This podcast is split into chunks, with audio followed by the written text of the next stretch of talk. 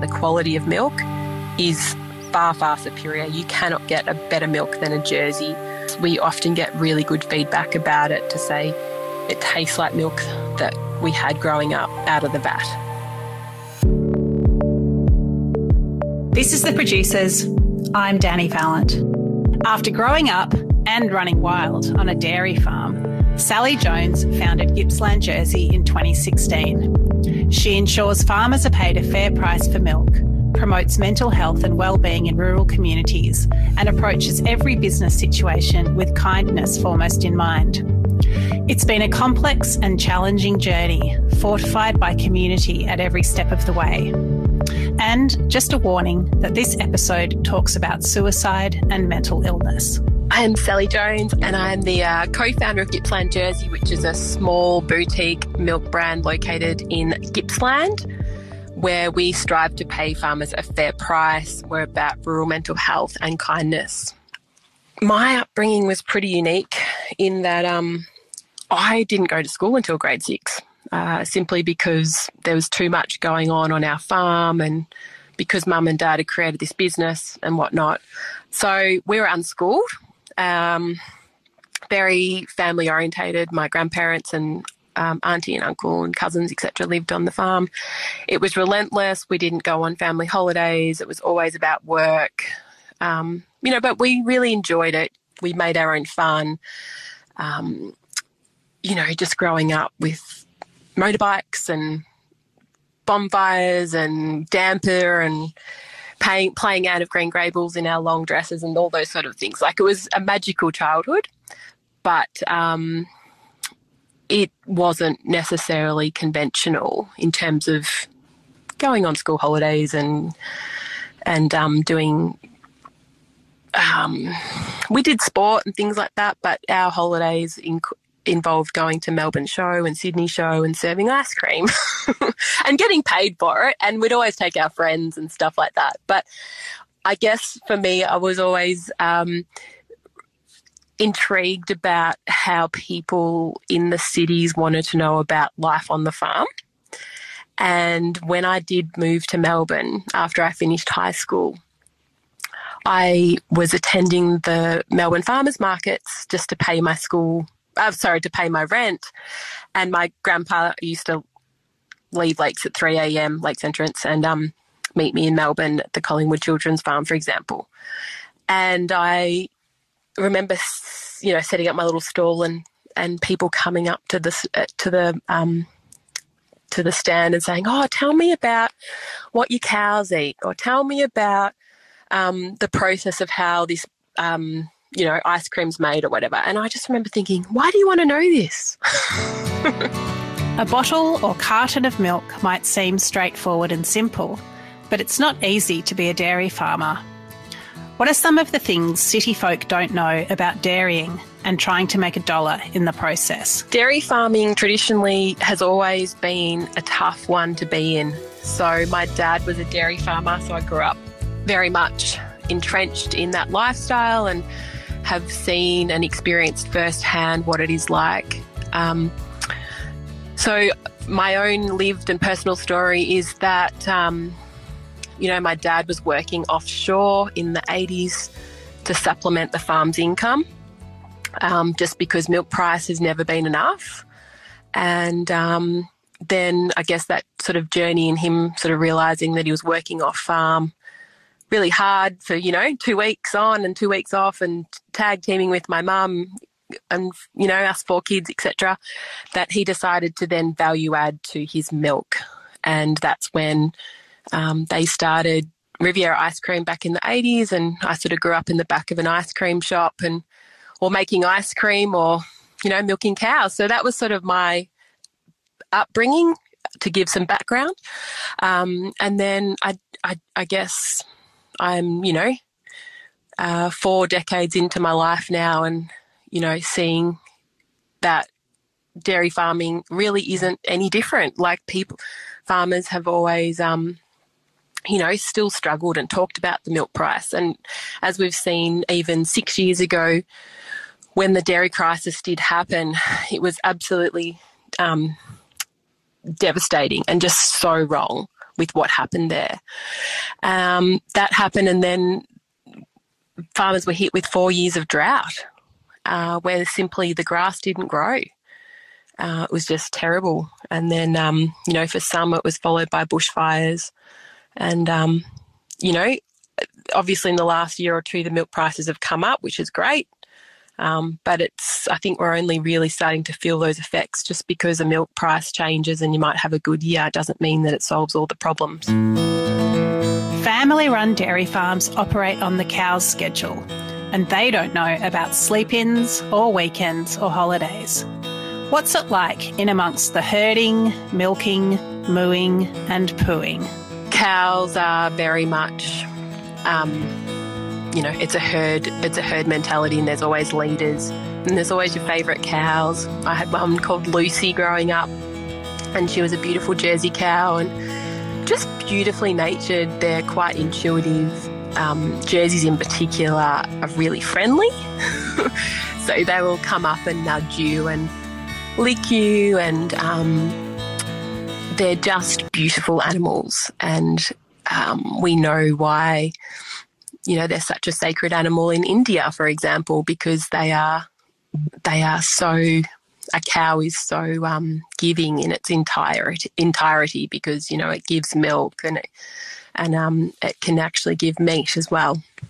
So it's seven days a week, twice a day, where you um, yeah you get up in the morning and you put on your old clothes and your gum boots and go out on the motorbike and you round cows up and sometimes it's really cold and wet and rainy and you know you've just got to bear the elements then you come in and and the cows all stand out in the cow yard and and um, they come in one by one you know in a in a line. For us like we had a uh, an eight swing over dairy so cows come come um, both sides of the um, there's a pit so uh, um, and then you sort of the the dairy platforms at about waist high, and then you have a whole set of milking cups, and so you go along the line and you put on the milking cups, and you know some cows might take you know two to five minutes to milk out. Um, you know, a cow can produce between 12 litres and 35 litres of milk each at each milking. Um, depending on the cow and the breed, etc. And um, yeah, it involves cow poo. it involves, you know, your hair smelling. Actually, what's one thing I really despise about growing up in a dairy farming family was, you know, just the always constant, um, like if you go and milk the cows, if you go anywhere near the dairy, you somehow end up with cow poo smelling hair. so, but um, it's it was a it's a joy. And look it is hard work. And um, farmers that you know are in the industry deserve to be to be rewarded well for what they do. You know it blows my mind that uh, you know there's a perception that you'll pay maybe more for a bottle of sparkling water than you will for a bottle of milk. And if you actually see how much effort and energy goes into to creating that milk um, I think you. I think most consumers would be happy, happy, happily pay a little bit more than, you know, the dollar twenty that sort of is currently sitting in there for a home brand style milk. Gippsland Jersey was founded in the fog of tremendous grief. Sally shares the story of her father Michael's struggles, successes, and eventual suicide. Growing up on a dairy farm, as I mentioned before, and, and really seeing my dad especially being a pioneer in that space and going out and value adding to what he created. Um, and then also, he had a milk brand called Riviera Hometown Milk, where he flogged himself in terms of working 18 hours a day by um, milking the cows, and then he bottled the milk, actually had them in cartons. And then he was the delivery man or the milkman and he used to go into Woolies at the time and just literally get his arm and spread front and center and put his milk in the in the fridge and I guess those were the days where there wasn't a whole lot of um you know um rules and regulations on how you did things. So growing up in that space and seeing it, and then um, Parmalat at the time seeing how much of a threat he was, and they actually bought him out for a million dollars in the early 90s, which was incredible. Um, and really, I guess, you know, was amazing for a single dairy farmer to have a go and create something. And anyway, so I um, uh, fast forward to 2016 when uh, my dad was really suffering through some depression and some psychosis just because he'd lost his purpose. He was he because of our family dynamics and you know things had changed and whatnot. He leased the farm and sold the business, and um, didn't have an identity. And as a as a any man, especially if you're a um, r- person in rural area and you've grown up being a farmer or being a business owner or whatever, it's a very hard thing, um, especially if you've worked really hard and you don't have a lot of um, leisure or you don't have any hobbies and things like that to put your energy into, uh, you just fade away and you lose you'll lose your sense of purpose. And that's what happened to my dad. And we didn't realize, I guess, how serious it all was and never dreamt that he would actually take his own life, which is what happened in 2016 devastating, devastating for me because I was particularly quite close to him and, um, you know, really, um, yeah, just didn't dream of it. And anyway, a couple of weeks after that, the dairy crisis happened, and I um, am very much part of the Warragul farmers market, and people were inundating our social media asking, "What milk can we buy? We want to buy." Something that is going to profit farmers and, and not overseas companies. We want to support our our local farmers as well. And I guess just with a whole lot of grief and hurt in my heart and seeing all of this, I found I thought in my mind, yes, this is something I can really sink my teeth into and I can channel my grief into creating something positive out of his life because this is what he did. He he hated the injustice. He would have, you know, he would have just been so angry if he was alive to see what had happened a few weeks after he died in terms of the the dairy crisis. Um, which you know, it's he was always fighting against being a price taker. He was always wanting to set his own price, a fair price. It wasn't crazy. It's just like let's cover let's cover my costs here. Um, and um, anyway, so that's what we did. I um, have a friend, Steve Ronald, who's a dairy farmer in Jindivick. He'd lost out in the dairy crisis and has beautiful Jersey herd, and was like, I want to, I want to value add to my own milk. So we came together and um, agreed on the three values about business, which I mentioned before. You know, it's about farmers getting paid a fair price. It's about smashing that stigma that's still very much attached to mental health in rural communities, especially men. And then the way we do business is in in in kindness because um you know you don't know where people are at and you don't have to be you know you can choose the way that you respond to situations and the way you speak to people and it's just a it's a good attribute and um,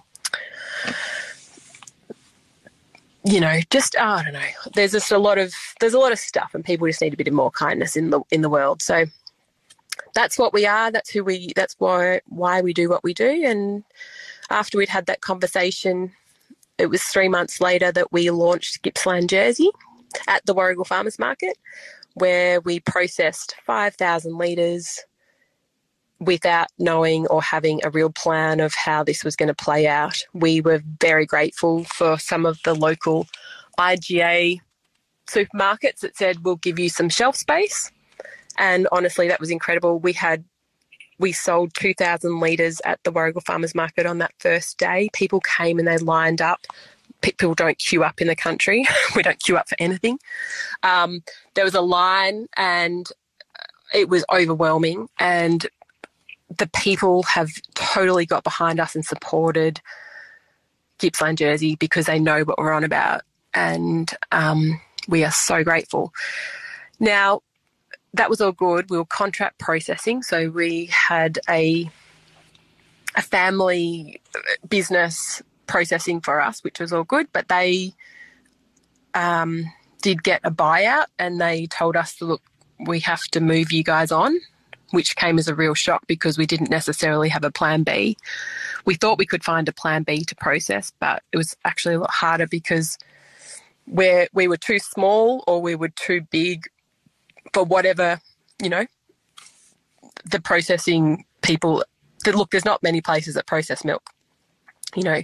Um, so we found it incredibly hard. We had a big butcher's piece of butcher's paper where we had names on the list and we were literally going picking up the phone and going through each one and putting a line through it. Now the last option on that list was the lakes lakes entrance, which was the factory that my dad built, which we didn't necessarily want to do, but that was the only option we were left with. And my business partner Steve and I looked at each other and were like, "Oh gosh, okay, what does this involve?" And um, we didn't have a credit rating, we didn't have any money in the bank, so we we crowdfunded and we raised $110,000 in three weeks by asking people to pre purchase bottles of milk. So get behind us and back us and believe in us, which, oh, it was the most humbling experience of my life. and um, that money enabled um, us to get that factory up and operating. Um, so it was very much you know, thankfully, Steve is a dairy farmer and a very practical person. And we were just very, very blessed with people coming along at the right time. Like we had a lot of volunteers show up because obviously the factory's located in Lakes Entrance and families that were, I guess, caravanning around Australia um, through our social media page and us just, I guess, making ourselves pretty vulnerable where we're at um, just showed up and they would just come and go, I'm a plumber or I'm a whatever. And they would just come and do things. And we're like, how does this happen? So we've now, um, we don't just process milk, we do um, other value added products such as the cultured butter and sour cream and buttermilk, pouring cream and ghee and things like that. So it's been a blessing in disguise in that we did get cut off from contract packing because it we didn't know it at the time, but you know, when you do get to, con, um, I guess, control the whole process, um, you can. It allows you to do other things. Honouring her father's memory through a thriving, supportive business is enormous.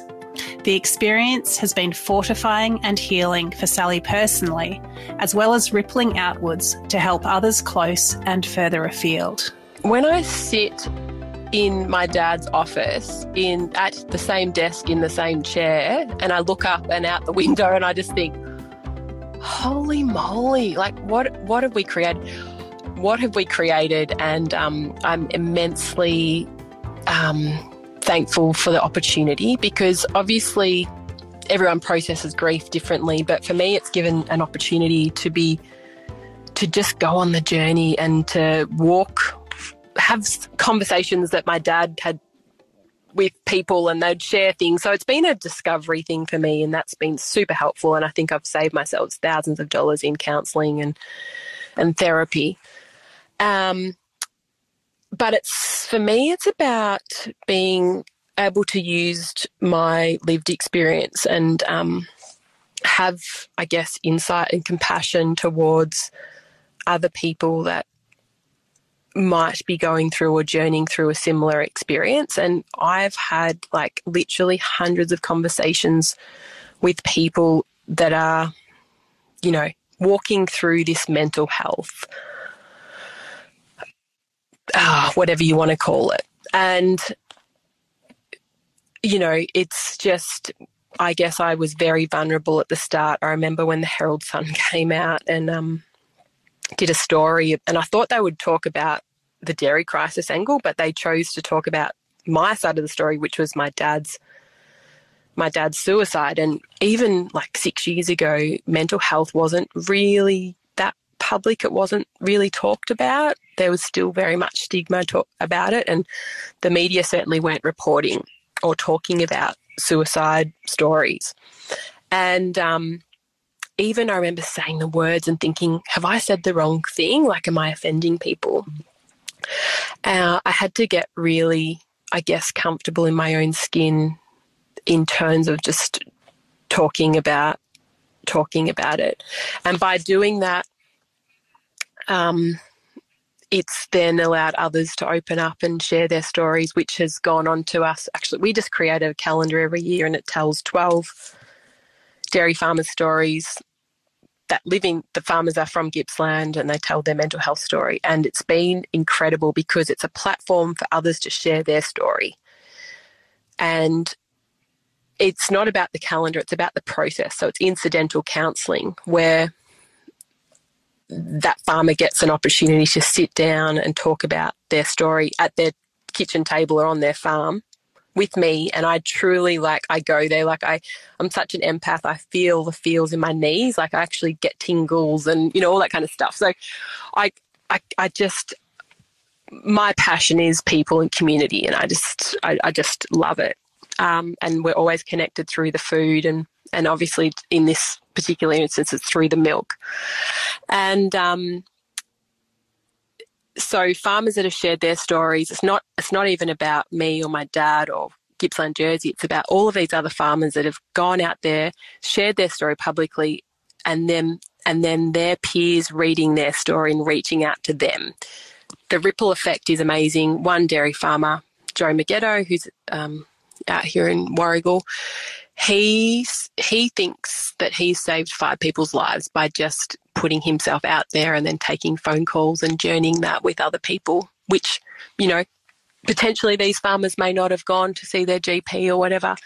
Um, it's mental health is not a one shoe fits all.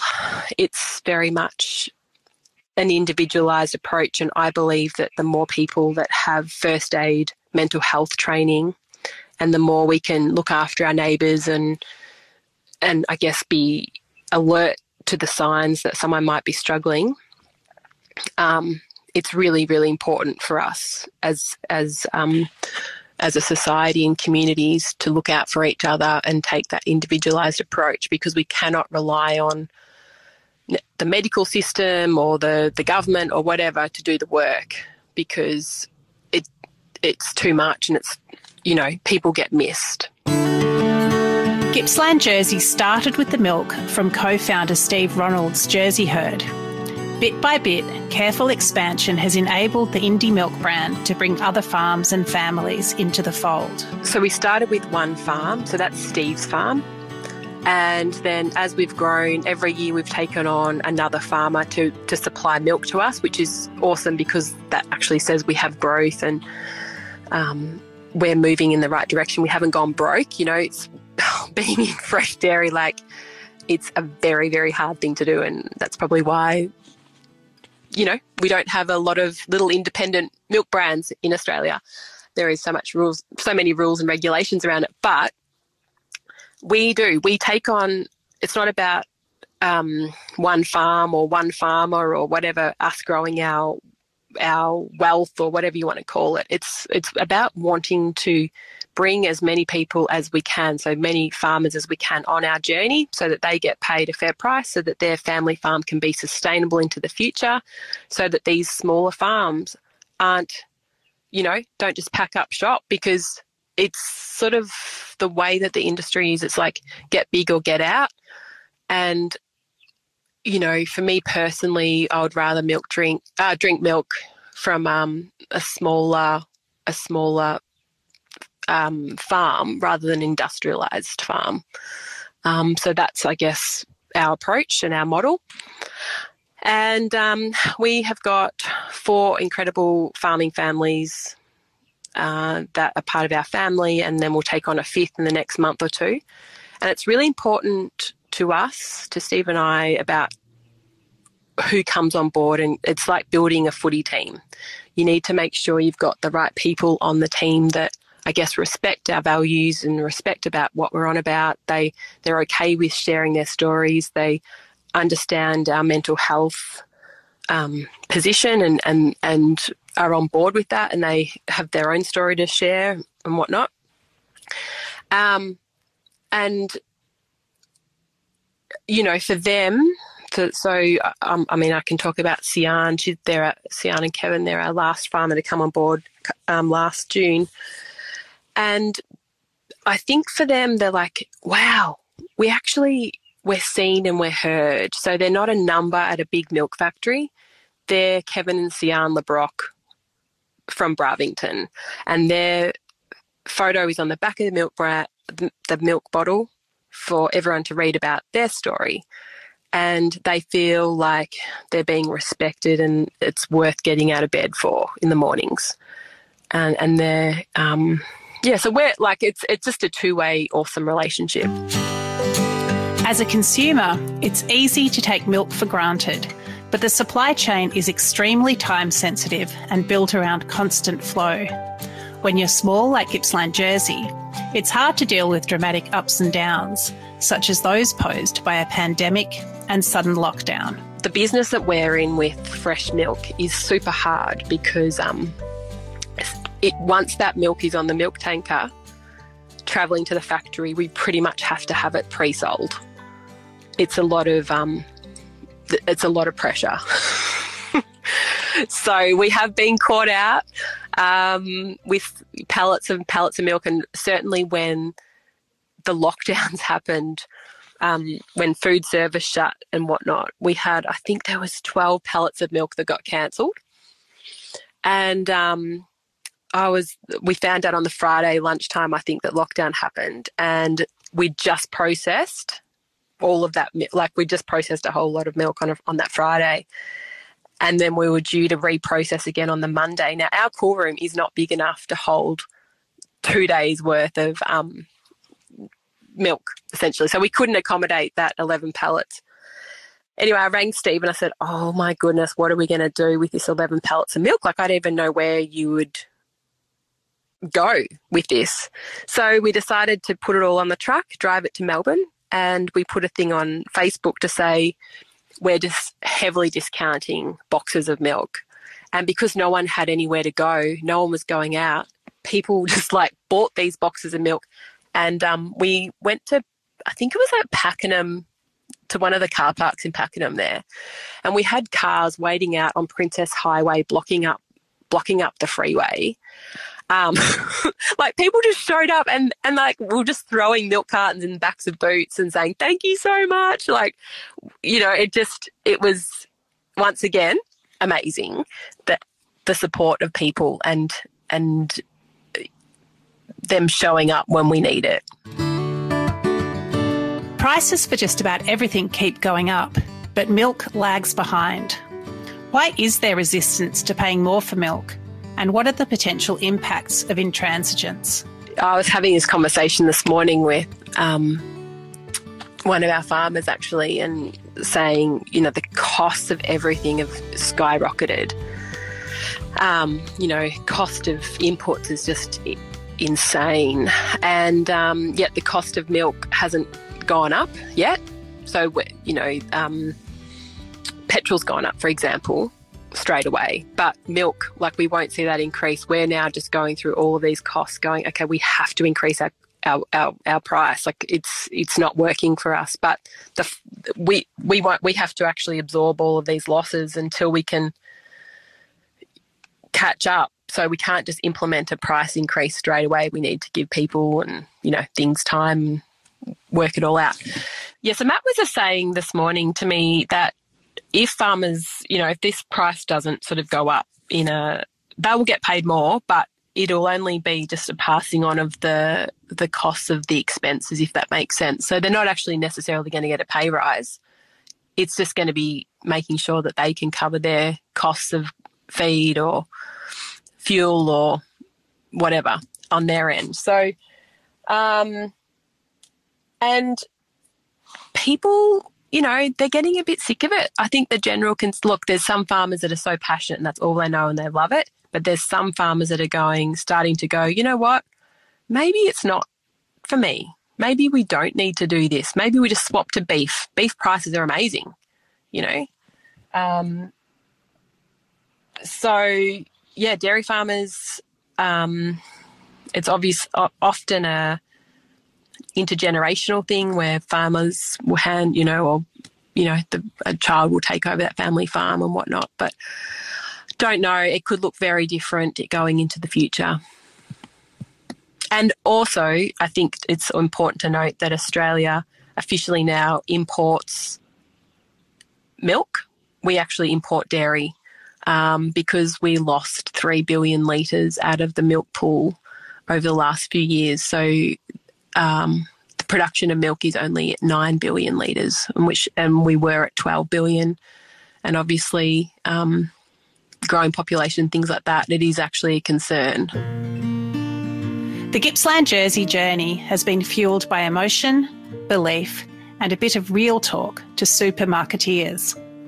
What keeps Sally Jones going? I'm still really passionate about what I was. I wouldn't be doing it if I wasn't. I think if you ask me if I could go out and start a milk company now, if I to, if I was about if, if I was at the beginning of my journey, I would not have the energy. I wouldn't have the stamina. I think for me, Gippsland Jersey was fueled by my grief. It was fueled by my passion. It was about, you know, wanting to channel that into something positive, which I feel like, you know, we we have done, and it's about, you know, being being a little bit of um no. It's about farmers and it's about respecting them and, and about paying them a fair price because um, they don't advocate for themselves. Farmers don't have the time, they don't have the, you know, ability to go out and do a protest or write letters or whatever. They just sort of just take whatever the milk companies give them. So we feel like in a little way we're able to be a little bit of a thorn in the bigger company side. So often when you buy milk off a milk supermarket shelf, those milk brands are all owned by foreign countries. So Canadian, Japan, um, Japanese, whatever, Chinese. And so if you are mindful and you are wanting to make sure that the money stays local. Check your check the labels and try and support Australian where you can because we really we need to look after our own backyard. Um, so I'm really passionate about. Um, so, for example, we do have our full cream and light milk in Coles and Woolworths, and they all pay the same price as the local milk bar and the cafe and things like that.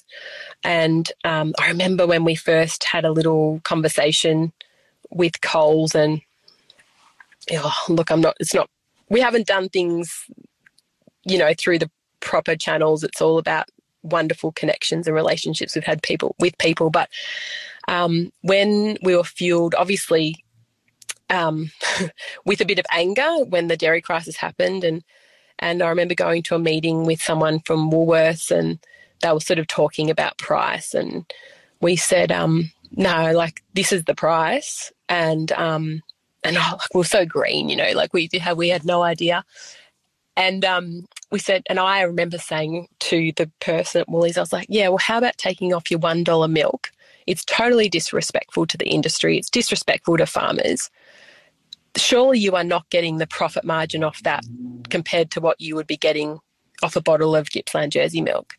Anyway, Steve, my, Steve was kicking me under the table, like going, like, do we want this to happen or not? Um, and it's just been actually a wonderful thing to have the support of the two major supermarkets stocking us because that has enabled us to bring on more farmers and and and for us to I guess to certainly survive with COVID. Um, and um, yeah, we just need to pound the pavement a little bit more and get the word out with who we are because we certainly don't get the fridge space or the we don't have the advertising or anything like that. So that's certainly a challenge for me um, to we, figure out without having a huge marketing budget. We just we're just a small little you know brand back here in Gippsland. We don't have salespeople on the ground like when we often, if I call up a shop, they'll go, "Oh, could you send your sales rep in?" I'm like, "Oh, we're like four hours from Melbourne.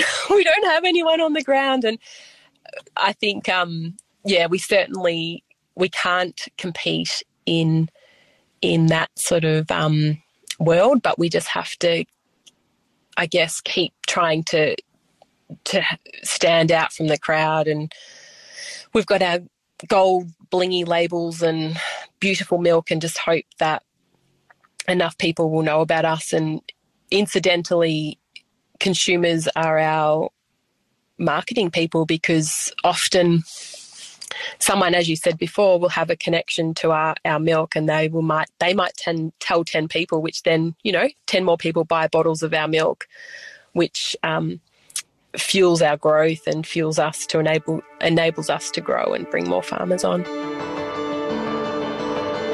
There's no huge marketing budget to broadcast to potential new buyers, but that has its upside. Sally and Steve have warm and genuine relationships with so many of their customers. So we love it when a consumer has a relationship with us, whether it be just following us on social media or they've met us at a farmer's market or they've they know one of our dairy farmers or they've had a milkshake, you know, whatever it is.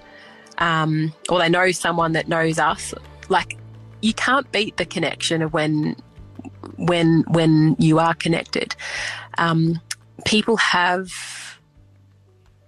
lost their uncle and auntie and nana and pop that used to have farms and they used to come visit. Oh, you got someone at the door. um, yeah, so there is a loss of connection to food, um, which is a real shame because we obviously are on about farmers being paid a fair price, and it's really hard to justify when our mar- our milk is already a bit more expensive. Um, so it'll cost between you know five to ten cents extra per cup of coffee for that barista to use our milk in their coffee, for example. So when we go in and speak to a cafe and they're like, "Yeah, but why would we choose to use this milk?" It's like, well, one, you're supporting local, and oh, and people love to throw around, oh, support local. But when you break it down and you realize what happens when that $1 is spent in a local region, it gets turned over eight times, which the, you know, the, the economy benefits that that community benefits. Um, so we, for example, get all of our boxes made in Neerim South by um, a family-owned small business, which, yes, probably costs us a few extra cents, but it's worth it for us.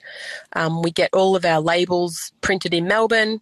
We could go overseas and get them printed and it would save money, but you know, we would we just prefer to support local. We use a smaller family uh, tanker driver.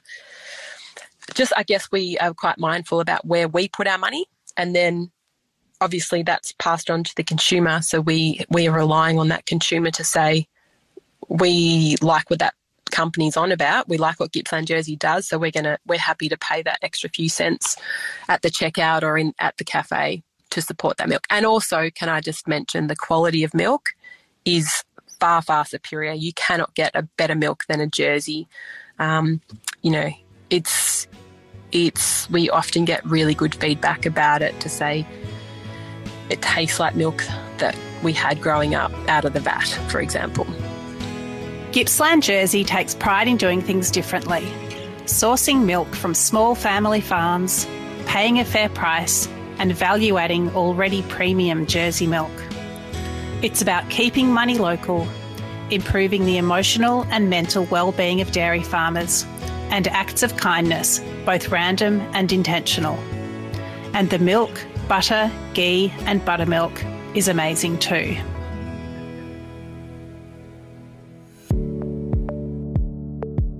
This is The Producers, a Deep in the Weeds production. I'm Danny Vallant. Stay tuned as we talk to some of Australia's best farmers, makers, and growers. Follow us on Instagram at Producers Podcast or contact us via deepintheweeds.com.au.